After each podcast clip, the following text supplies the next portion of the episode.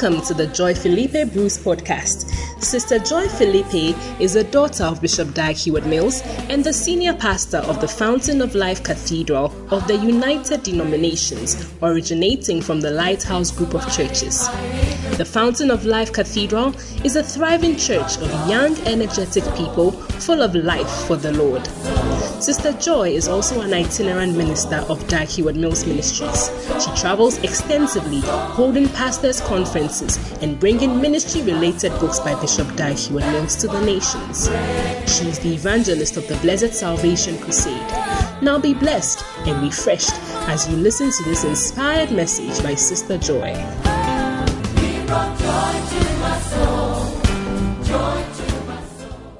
It's time for testimonies. Each and every week, we've had many testimonies about healing, about miracle money, and different, different kinds. But today we have testimonies about miracle money. For some of you, you've heard the testimonies over and over again, but it doesn't look like any money is knocking on your door.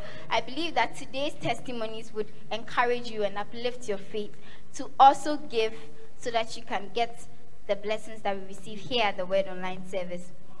Today, our first testimony is from Pastor Hope from the Emena Town Center, and he's also a choral star.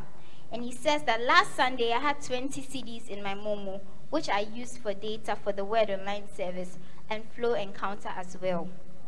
When Prophet was praying over the offering, I was believing God for miracle money because my Momo wallet was almost empty and I had very little cash, which I intended to use to work on Tuesday. That evening, as I checked my wallet to buy data for Flow Revival, there was money in my Momo account. The amazing thing is that there was no alert when I tried to get a statement from MTN. And when I tried to get a statement from MTN, there was an error. Nobody too has called to claim the money. Hey, have you heard some before? May you receive money without an alert in Jesus' name. And he says, I thank God for this miracle, and I want to encourage you to believe the prayers of our pastor E.S. Joy and our prophet. Our second testimony is from Rebecca Saki from the Victory Tower Center and a member of the Greater Love Gospel Choir. And she says, My testimony is about how I received an unexpected sum of money from my mom without any reason whatsoever. Hey, hmm. Some days ago, while at home, my mom called me from my room to tell me that she just feels like giving me money. May someone just feel like giving you money? I was expecting about five cedis or 10 cedis because I thought maybe she was just giving me money for credit. But she gave me 100 Ghana cedis. I didn't ask her for it, and I never even thought my mom would give me money for no reason. I just want to thank God for such an unexpected blessing and also for the prayers from our mommy and our prophet Bishop Dag. Indeed, money is not becoming an issue. Our last testimony is from Michelle Oferitechi of the Communion Stars in the Queen's Garden Center. And she says, My testimony is about how I received miracle money. Okay, so now let's all relax. It looks like today is a miracle money Sunday. So if I were you, the next offering, I'll just stir up myself and, and, and, put, and put God to the test and give a certain kind of offering that I'm not giving before. Hallelujah. Okay, so let's listen to Michelle. Michelle says that one Sunday, Sister Joy preached about sacrifice, the key to fruitfulness. She spoke about how it is very important for us to give offerings. The message was really shaking my table because I was left with my last eight cedis and I didn't plan on giving offering that Sunday. But after the preaching, I decided to give. During the offering time, Sister Joy prophesied that we will give, that as we give, we shall receive. So I decided to give, and I gave all which all that I had, which was the eight cedis offering. I believe that I will receive, as Sister Joy had said, that same evening. Say that same evening. Oh, you're not saying it well. That same evening. That same evening. That same evening, I received a Momo alert. I thought it was one of those MTN messages, but when I checked my Momo account, my mother had sent me 200 Ghana cedis. It looks like today, to, today is also a mother sending Sunday. So if you've not texted your mother in a while, I think it's, it's a good opportunity for you to say, Hi, mommy. okay. I was shocked because I didn't tell her I was broke, but I remembered the prophecy and I also remembered how I believed that I'll receive the money. I want to tell the church that we should have faith and give, even if it is your last money, because when you give, you receive. Hallelujah. Last week, Sunday, I was so, so blown by the message. Our mother ended a series on how to come out of obscurity. Today, I don't know what she's going to feed us with. I'm so expectant to grow. I believe that today's message is going to cause the transformation and the change that I've been waiting for. If you are happy and you are excited as I am, stand to your feet. Yes, you at home, stand to your feet. Put your hands together and help me welcome our pastor, Sister Joy Philippe Bruce.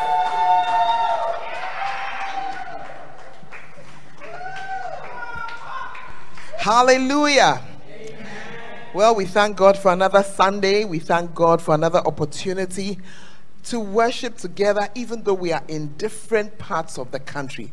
It is indeed a blessing. Hallelujah.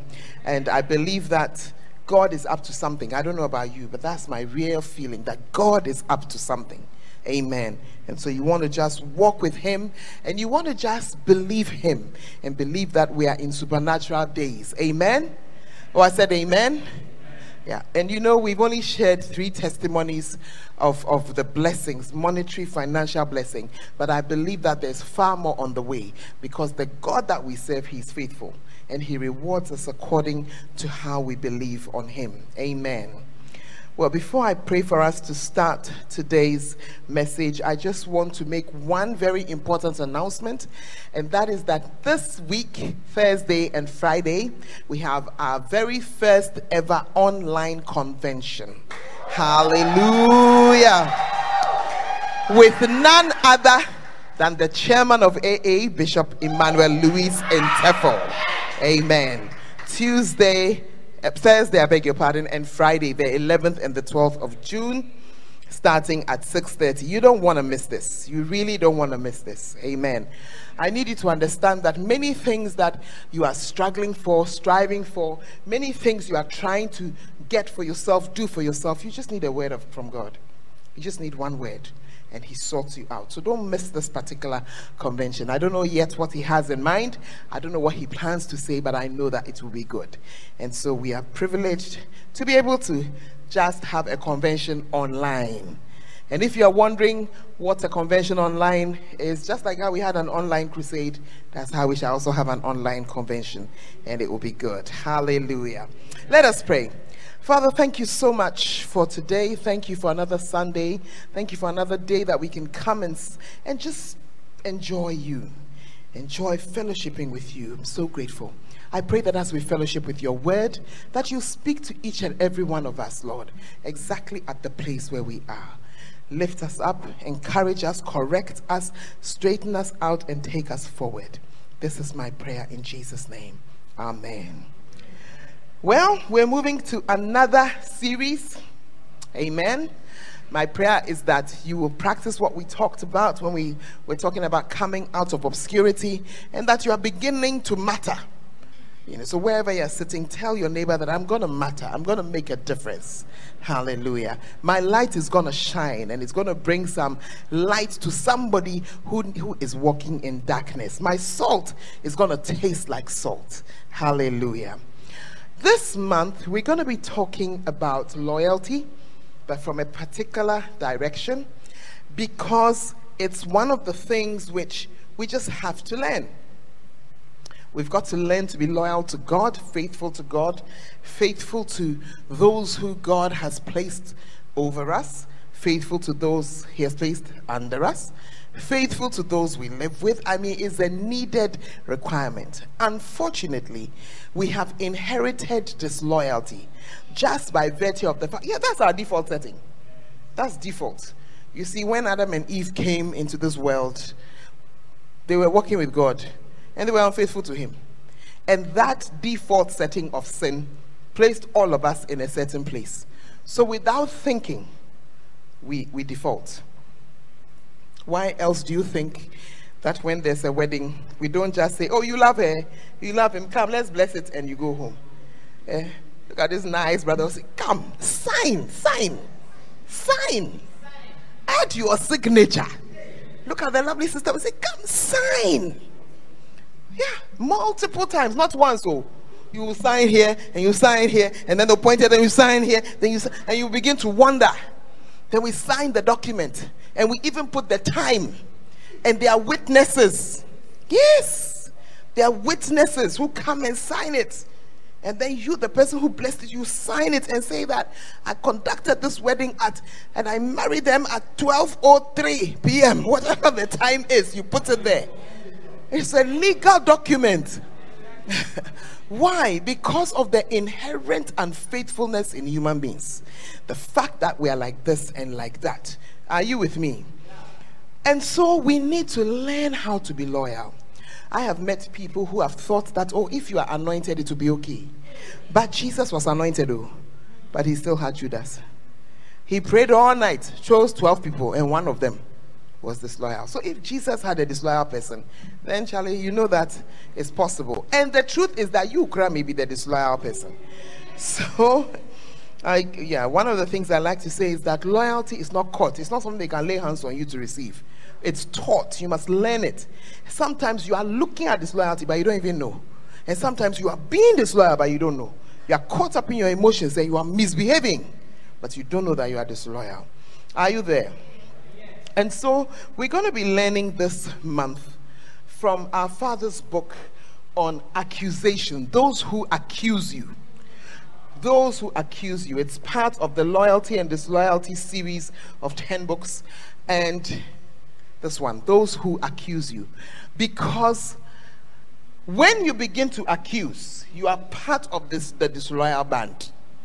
Yeah, and it's a way people behave so easily. Let's look at a central scripture in Revelation chapter 12 and verse 10. I heard a loud voice saying in heaven, Now is come salvation and strength and the kingdom of our God and the power of his Christ. For the accuser of our brethren is cast down, which accused them before our God day and night. So the accuser of the brethren. It is actually saying the accuser in the midst of the brethren. Are you there? You see, today I'm just introducing my topic, and in the next three weeks, I'll be taking you a little deeper. But let's set a few things out today just to be able to understand what we are talking about. We have an enemy. And if you have not realized that by now, it's either you are a very fresh Christian or you're on his side. but if you are really a Christian, then you will know by now that we have an enemy. And he has different ways of attacking. You would of attacking us and of trying to, to, to do something, you know, in our lives and in our ministries. If he was coming in one way only, by this time would have sorted him out but he has different, different, different things that he does. He can tempt you. You know, sometimes if you listen well, you can even hear the voice. The thing was not in your mind. Suddenly, it's like somebody has said something. Look at the girl going, You were not looking. Your mind was actually far. And then when you look, then it continues. You see? And you can easily think that it's your thought. But the truth is that you were not actually looking, you were going your somewhere. and he has lined up with you as a tempter. And you see, I remember something our father said, which really has stayed with me. He said that if the devil comes and says something, even if it is correct, because he says it, it is wrong. Yeah. Jesus had fasted 40 days and 40 nights. When you are finished fasting, are you not hungry? And so when you finish fasting, you'll be looking for food. But because the devil was the one who came and said, Take the stone and change it to bread, I won't do. I won't do. If it's you talking, I will not do. I will not do. Are you there? He comes in so many different ways. He is a murderer. He's a liar. The Bible, Bible calls him the father of lies. You see. And if we just let's just take a stroll through the life of Jesus Christ and we'll see a number of things that he did. Let's begin in Luke chapter 4. This was his initial encounter with Jesus, I mean, right here on earth. I wouldn't say initial, but initial at the start of his ministry. Luke 4. Jesus, being full of the Holy Ghost, returned from Jordan and was led by the Spirit into the wilderness, being 40 days tempted of the devil. And in those days he did eat nothing, and when they were ended, he afterwards hungered. And the devil said unto him, If thou be the Son of God, command this stone that it be made bread. So do you see that they said he was hungry? So as he was hungry, the temptation now came. Eat bread. And Jesus answered him. He put him off, and what did he tell him? Man shall not eat by bread alone. Are you there?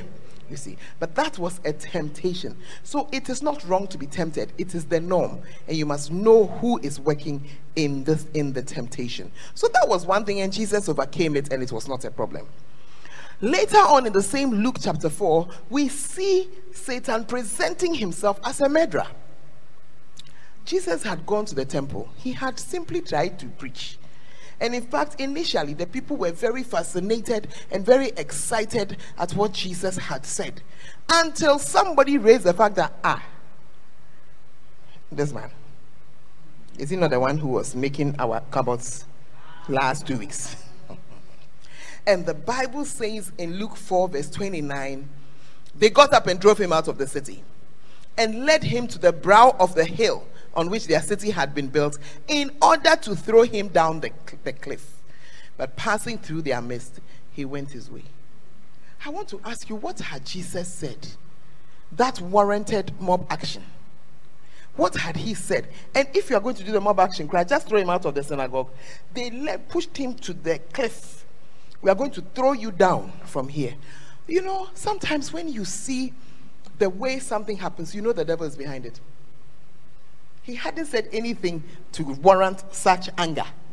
What makes you so angry you want to kill a man? But the thing is that Satan had arrived in the church, and he's still in many churches, in the garb of a murderer. You see that he wasn't able to have his way, it didn't work. Then we meet them on another occasion, this time in Luke chapter 8 when he decides that he's going to drown Jesus Christ. Jesus was asleep in the boat and a storm came. Please don't say that that particular storm was from God. Because if it was, then it means that Jesus woke up and started to rebuke God. Luke chapter 8, verse 23. As they sailed, he fell asleep, and there came down a storm of wind on the lake and they were filled with water and were in jeopardy. And they came and awoke him, saying, Master, Master, we perish. Then he arose and rebuked the wind and the raging of the water, and they ceased, and there was a calm. Amen. I want to remind you that the men who he was with, who had come to wake him up, they were not some soft, girlish men. These were hard men, tough men, fishermen I mean, men in their own rights. And here they were, really frightened. It means that the storm was really wild and it really looked as though the, that boat was going to go down because of Jesus. Yeah, because of Jesus. Satan wanted to finish him, wanted to get rid of him. Still, he wasn't able to do so. Jesus overcame him. But it goes on like that until we get to the end of Jesus' ministry, where after he comes in um, to Jerusalem, sitting on a horse and all that. And then he goes to the Garden of Gethsemane, he prays, they arrest him. You will see that this time when he was arrested, it was in the garb or the clothing of an accuser that Satan presented himself. It was no longer just a temptation. It was no longer even an attempt to directly kill him. No, no, not direct. They couldn't do it directly because the people liked Jesus. They had to do something, something. Let's take a look of how at how they used the devil used accusation against him. Matthew 22. I'm going to read a bit of this account from Matthew and a little bit of it from Luke, and then we will see what the enemy did. In Matthew 22, verse 15 to 18, it says, Then when we're now looking at this account of accusing Jesus about Caesar. So I want to show you what happened and then now what they did when they now caught him before the crucifixion. Here was what happened. Then when the Pharisees and took counsel how they may entangle him in his talk, And they sent out unto him their disciples with the Herodians, saying, Master, we know that thou art true. You should beware of people who flatter you. Look how they started. We know that thou art true and teachest the way of God in truth. Neither carest thou for any man, for thou regardest not the person of men. Tell us therefore, what thinkest thou? Is it lawful to give tribute unto Caesar or not? But Jesus perceived their wickedness and said, Why tempt ye me, ye hypocrites? Next verse, please. Show me the tribute money. And they brought unto him a penny. And he said unto them, Whose is this image and superscription? They said unto him, Caesar's. Then saith he unto them, Render therefore unto Caesar the things which are Caesar's, and unto God the things that are God's. This was how Jesus resolved the issue or resolved the question. But I want you to see that the Bible said, you see, Jesus perceived their wickedness. He knew that they have come to say something. Now, in Luke chapter 20, we meet exactly the same story. And I want to read it just for you to see that the story about it was the same. It was the same. The different disciples who wrote about it remembered it in the same way. That's what I'm trying to share with you. And in Luke 20, reading from verse 20, it says, And they watched him and sent forth spies which should feign themselves just men, that they might take hold of his words, that they might deliver him unto the power and authority of the governor. And they asked, saying, Master, we know that thou sayest and teachest rightly. Neither acceptest thou the person of any, but teachest the way of God truly. You see, look at all the flattery. You see, and they, they both remember, both Matthew and Luke remember this. Is it lawful for us to give tribute unto Caesar or no? But he perceived their craftiness and said unto them, Why tempt ye me? And he said unto them, Render, this is verse 25, render therefore unto Caesar the things which be Caesar's, and unto God the things which be God's. Do you now remember? I mean, do you, do you recall this? Now, let me show you what now happened. When it was now the week in which they wanted to see trouble, here is the accuser of the brethren at work. In Luke 23 and verse 2, they began to accuse him, saying, We found this fellow perverting the nation and forbidding to give tribute to Caesar, saying that he himself is Christ the King. I thought what we were reading before, first of all, they asked the question. And when they asked the question, Jesus was very clear. Listen, whose image is on the thing? Please. The thing belongs to Caesar. Give it to Caesar. Are you there? Now the accuser has risen up, twisted it. And that's what accusers do. The accuser twists it. And so they now twisted the thing, and it's like the man was now against Caesar. That's what they are trying to say. He was forbidding the people to get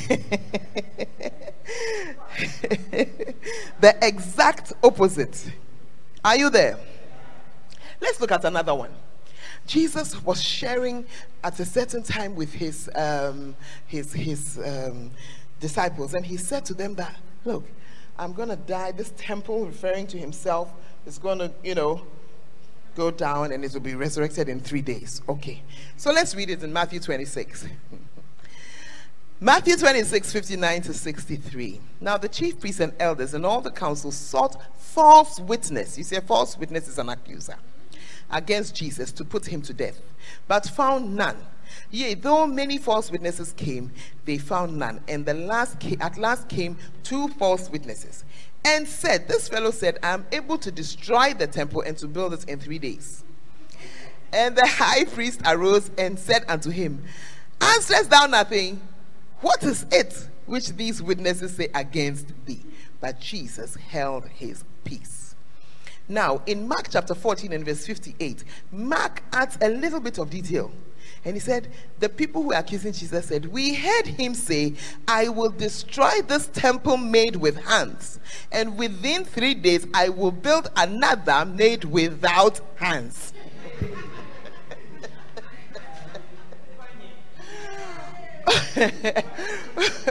when, when accusers are at work, you see, and you see, we are laughing, but there's so much accusation in the church. Yeah, in the body of Christ. So many simple, ordinary things are taken and twisted. Jesus was relating, he was talking about his own death and resurrection. Now they came and said that he's going to break the temple. And then in three days, he'll build it. And then Mark said, Not only will he build it, but without hands.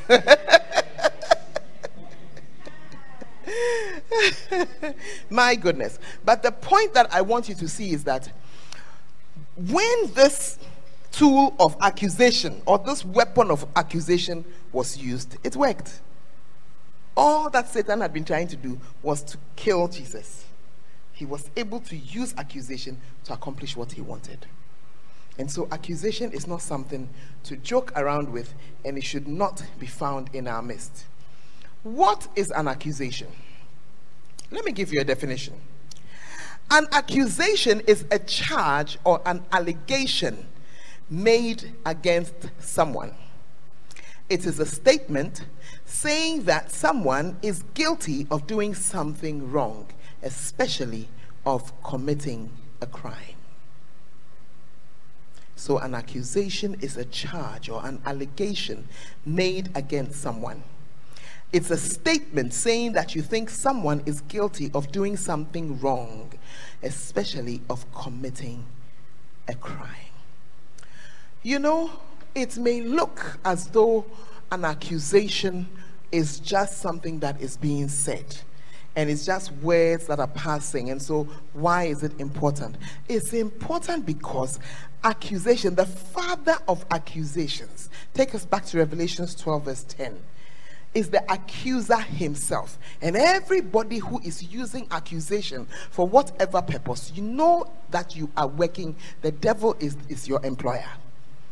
I heard a loud voice I heard a loud voice saying in heaven, Now is come salvation and strength and the kingdom of our God and the power of his Christ.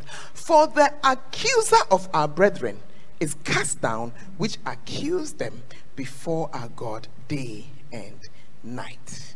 I hope you are beginning to get a bit of an idea what this accusation or what we are talking about. Now, another way to talk about accusation is to call it the pointing of the finger. So every time you point and you say, This guy, this, you see, you're pointing something. Let's read. What does the Bible say about this? Isaiah 58. I'm going to read it in two versions the New American Standard Bible and the NLT. The NASB says, verse 8 then, thy, then your light will break out like the dawn, and your recovery will speedily spring forth, and your righteousness will go before you. The glory of the Lord will be your rear guard. Then you will call, and he will answer. You will cry, and he will say, Here I am. If you remove the yoke from your midst, the pointing of the finger, and speaking wickedness. The same scripture in the NLT says, Then your salvation will come like the dawn, and your wounds will quickly heal. Your godliness will lead you forward, and the glory of the Lord will protect you from behind. Then, when you call, the Lord will answer, Yes, I am here. He will quickly reply. Remove the heavy yoke of oppression. Stop pointing your finger and spreading vicious rumors. I want to take this thing in two directions based on these two interpretations of these verses. On the one hand, here is somebody. The Lord is just about to let the dawn break out. You know, when the dawn comes, it signifies hope, it signifies a new beginning, it signifies something that is good. It says that you recover speedily. So you may have gone through something, but you're going to recover very quickly. Your righteousness will go before you. The glory of God, that's the beauty of God, is your rear guard. You call to the Lord and He will answer. You say, ah, you will cry. You say, oh, I'm here. If, if you stop accusing people, can it be that the darkness in your life is because you have set yourself up as an accuser? You are always pointing your finger at people. You are always accusing somebody. Yeah, it's, it's just, you know, sit down and think about it yourself. If your heart is beating, you know that it's you. yeah. Because he said, could it be that your prayer that you have been praying that has not been answered? It has not been answered because you have been pointing your finger at somebody and accusing.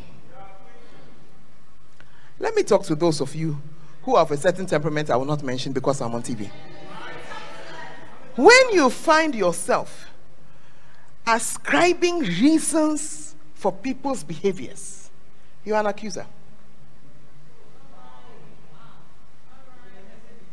Let me explain. You call me, I don't answer.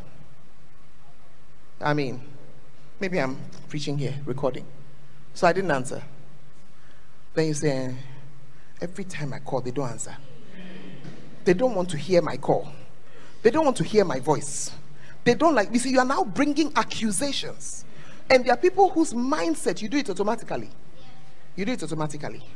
And usually it only leads you into unhappiness. My neighbor, she has taken the key. You see, this is what she does to get me into trouble. Meanwhile, she just forgot. this is what she does to get me into trouble.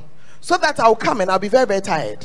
And I'll not be able to enter. So when I can't enter, then because I couldn't enter, this and this and this and this and this. You see, you have made yourself an accuser of the brethren. Mm. Every day. Every day. You don't allow some of us to sing sorrow. Only some certain people that will be singing sorrow because you like them, because you like her, because because she's like your she's your girlfriend, you like her. That's why you see it will not even occur to you that maybe it is your voice that is not matching up. Oh. Or maybe your voice cry it is like heaven, but your attitude stinks. It won't occur to you. Rather, an accusation. And the scripture says that, look, I'm ready to bless you. I'll answer your your your your your prayers. Oh. If you cry to me, I'll answer, but you have to stop that finger pointing. You have to stop it. Hey, when I talk about accusation, eh, I like to talk to my sisters. So, the men do it, but we dear, we have a, we have a certificate. It comes automatically. Have you seen? Have you seen? Me, dear, you don't like me. When I call, you don't pick my phone calls. But if it is her, the way your voice will even change. No, I'm very serious about what I'm saying, even though I'm laughing. But it has broken marriages. It has broken marriages. Accusation. Accusation. At a point when we get to show you how accusation works, it is close to madness. And I know, uh, my sisters, please don't be angry with me because I'm like you. The only difference between me and you is that I have studied the book and I have prayed to be delivered. Are you there? Yeah, so it's not, I'm not coming to you as a saint. You see, one day I woke up and I was watching my husband. I said, ah, this man, when he has to give money to this son, he sends it. This one, he sends it. This one, is, I told him that, ah, but you, when I ask you for money, you don't mind me. But if it were your sons, you mind them. Then my husband asked me such an interesting question, I had to laugh. You know what the question was? What do you need? You see, you see, suddenly there was cotton wool in my mouth because the answer to that question was nothing. or oh, you don't understand what I'm saying. In other words, I had not been given money because I hadn't come with a request. I had not come to ask. But these guys, they will come today and ask, then they'll get. Then they'll come the next time, then they'll get. Are you, are you getting me? And they'll come the next time, then they'll get. But you see, in my feminine ways, hey, they are giving them, but they haven't given me. Why is it that when they, they ask, they get? But me, you see, you can be there saying that, hey, you are very wicked. I won't talk your matter. If I bring yours, it will be worse. Now I'm asked a very simple question What do you need? Then I, you got it. I sat there looking, I said, hmm. hey, Momo, it's a question.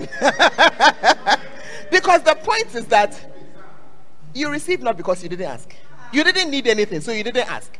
These ones they needed. So they, but you see, that mind that we have, that mind that we have, and my husband, he likes the girls who are in his office.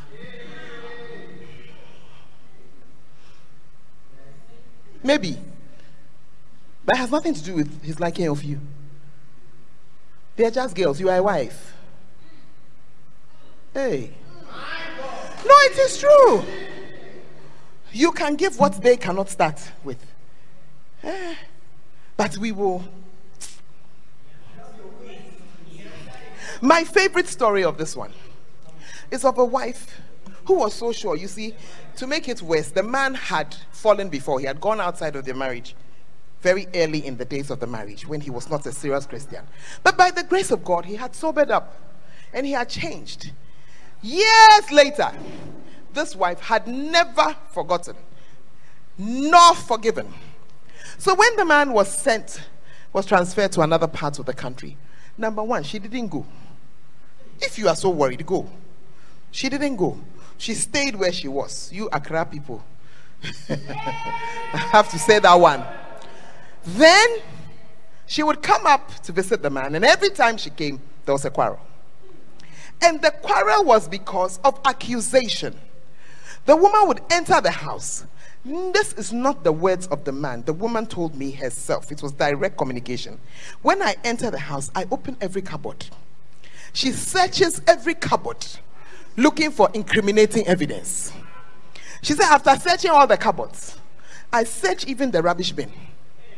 Then she said to me, one time I went to the rubbish bin and I saw that there was a paper that was crumpled. I said, Hey, I've got him. So I took it out, I took the rubbish. I went to the room with it, the hall with it, and I spread it out. And I took out the crumpled piece of it. By this time, I was looking at her I, hey.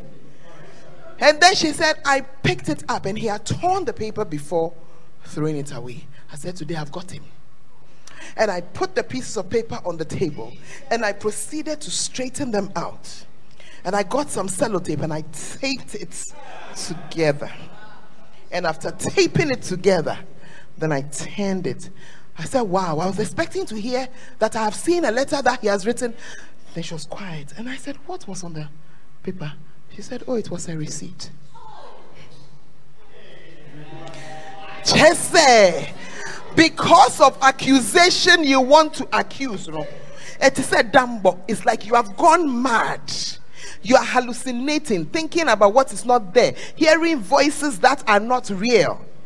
You see my sisters relate to hmm. relate. That's why i'm not look i started by using my own example. So you cannot say that yeah just for you to see that we are not above it. But with it when we follow that line we destroy and that's the second example point I want to make here. That if you are in this situation also, you could be somebody who God wants to bless, but there is somebody there in your midst pointing the finger and speaking wickedness. The church would have been happy, the church would have grown, but they've allowed somebody to be there who keeps on accusing, who keeps on saying. I hope you're understanding the person keeps on saying things. And you've also left the person to keep on accusing. And because of that, it has become as though your dawn is not breaking out. There's no hope in the church. Nothing is happening. It's as though God is not answering, as though God cannot hear you. But the real thing is that you have left an accuser in your midst to stand there accusing people. Yeah. And the Lord says, put it away. That's why the NLT, the New Living Translation, says, remove the heavy yoke of oppression. He calls accusation and oppression. If you ever have lived with somebody who likes to accuse, very oppressive, very oppressive, reading meaning into what there is no meaning over. Yeah, very, very oppressive. He says, so remove, remove it. Stop pointing your finger and spreading vicious rumors. There's some of you just hear something, then you concoct a story and you run with it. yeah. Yeah. Something small, then you run with it. Then you run with it. Something small. Always accusing. There are parts of the body of Christ. You don't want to do the work that Jesus left for us. And so when you see another ministry doing it, you begin to accuse that ministry. You begin to say that, hey, these people, look at what they are doing. This is how they do it. They are doing something too much. They are doing the stop, stop, stop. Have you not noticed that God continues to bless them and you are still standing where you are? Have you not noticed that the number of people who are in your church is less than?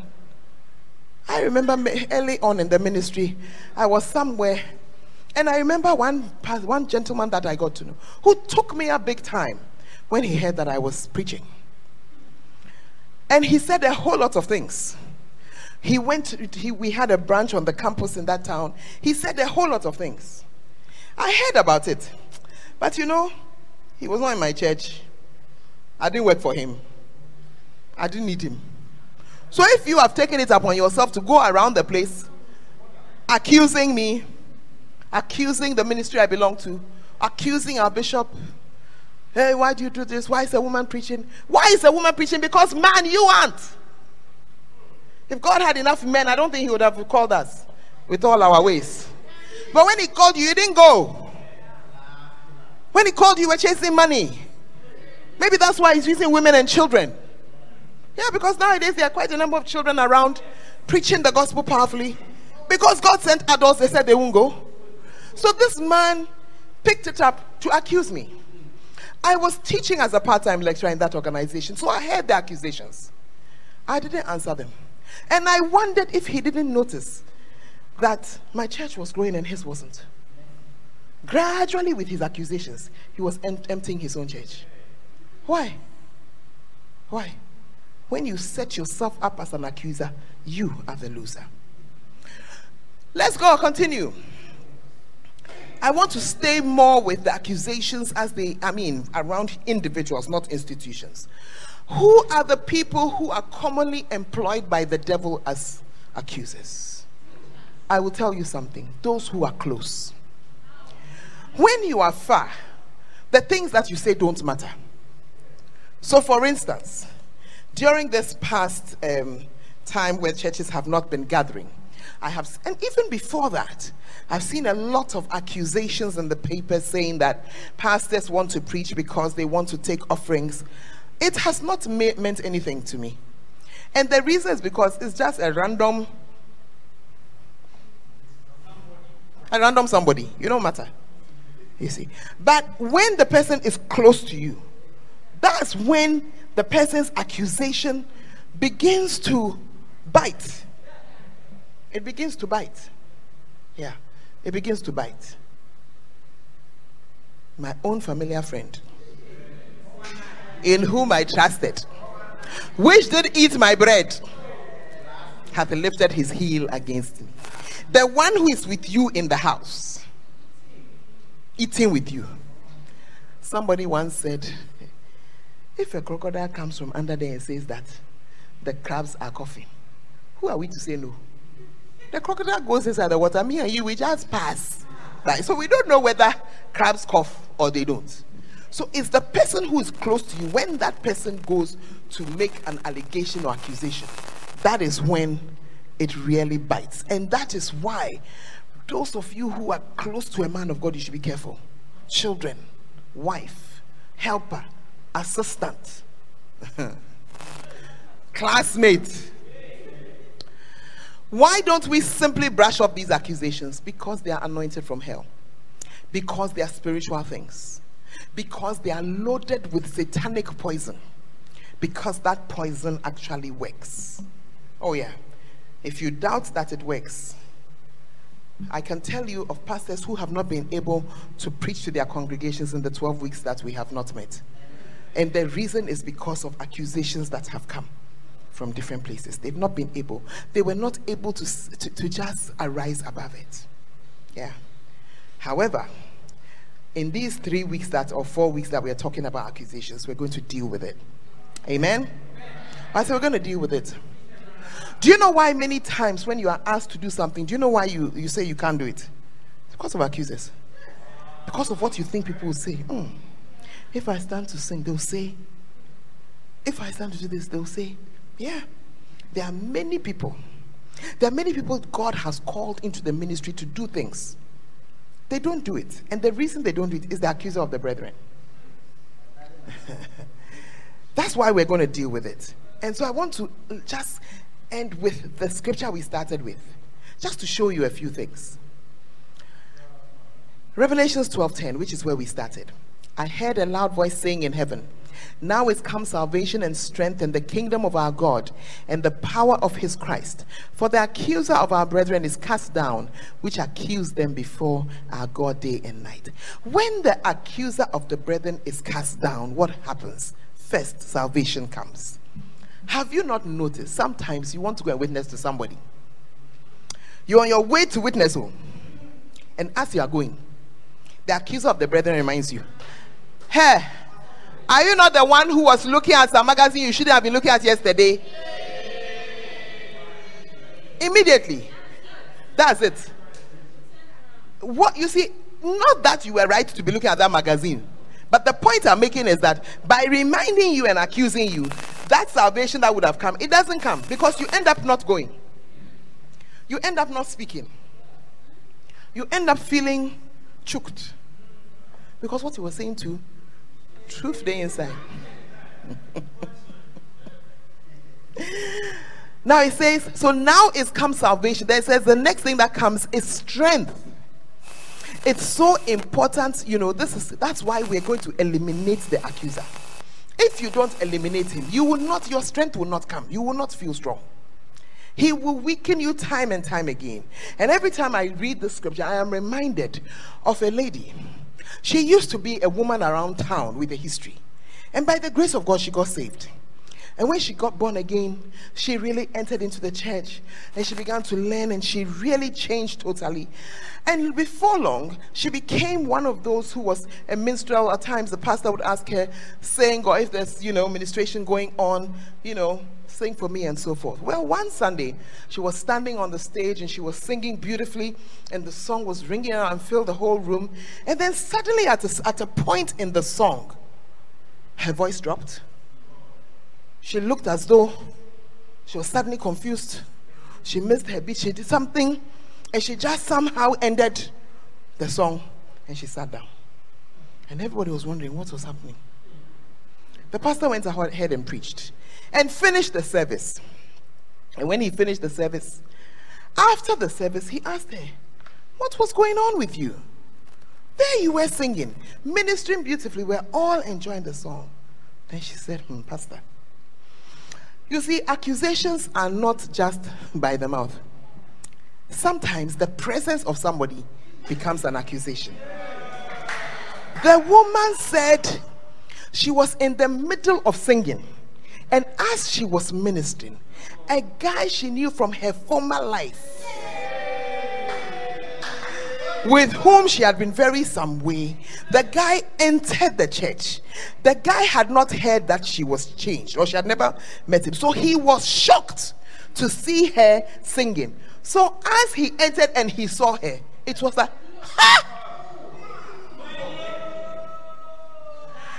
She knew what he was thinking. His presence had become an accusation to her. She lost all her strength. She lost everything. And she went to sit down. And her pastor had to minister to her again and encourage her.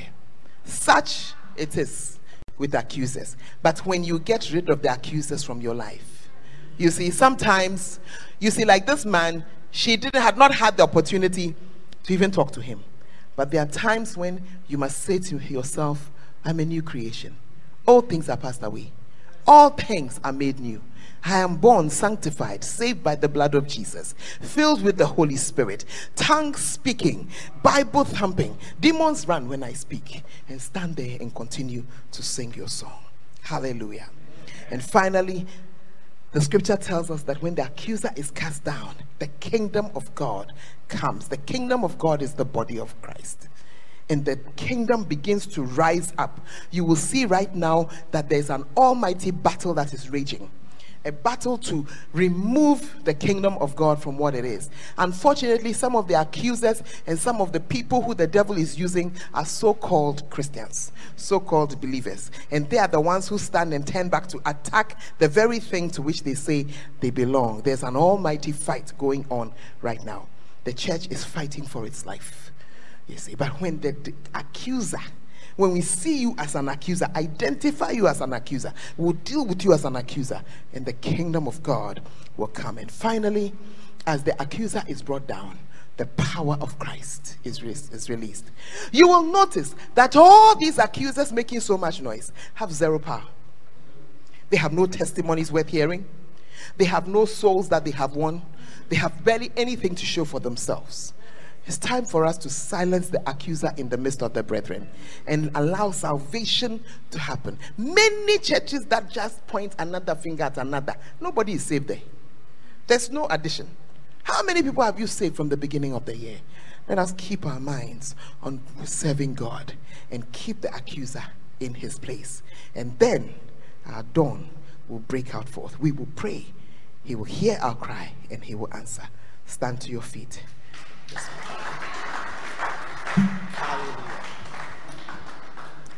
Hallelujah. You just want to bow down your head. And this morning, if you can see that in yourself that you yourself have been an accuser, I want you to ask the Lord to forgive you. I want you to ask the Lord to forgive you. I want you to ask the Lord to forgive you. Tell him that you didn't know what you were doing. But now that you have seen it, you are getting out of there. You will no longer be the accuser. And if you are one who has been accused and your strength has left you, I want you to receive strength this morning. Receive strength. Remember that you are a new creation, that Jesus died for you. You don't have to die again for your sin. No one can punish you again for what Jesus has paid for already. Father, we thank you for delivering us. Thank you for delivering us from the accuser of the brethren. We pray that the accuser will be cast down in the name of Jesus, that the body of Christ will wax strong that salvation will be our portion, that the power of Christ will be evident. We thank you so much in the mighty name of Jesus. And everyone shall say, Amen and Amen. As every head is bowed, just bow your head down wherever you are. Every eye is closed. Maybe you were listening. Maybe this is your first time coming on board. Maybe you've been listening to the word online every week, but you've not considered your state with Jesus. I want to invite you to receive Jesus as your Lord and your Savior you need to give your life to Him. You may not be an accuser. You may be somebody who's even doing your best and you don't even have any known sin to talk about. But the Bible says that our righteousness is like filthy rags before Him. There's nothing that we can do that is enough to pay. If we were to be paying for our own sin, the Bible says that it is through the shedding of blood that sin is forgiven. How much blood would you have shed? That's why Jesus came, committed no sin to pay the price once for all, the Son of God, crucified. He rose again from the dead, triumphant, and now he holds the keys to death and hell. As you give your life to him today, he will write your name down in the book of life. Your salvation is now guaranteed. Bow down your head and pray this prayer after me if you want to receive him as your Lord and your Savior. You want to say, Lord Jesus, I come to you today as a sinner. Please wash me in the blood of Jesus. Cleanse me from my sins. Please write my name in the book of life. Lord Jesus, from today, you are my Savior and you are my Lord. I thank you for saving me. In Jesus' name, amen and amen.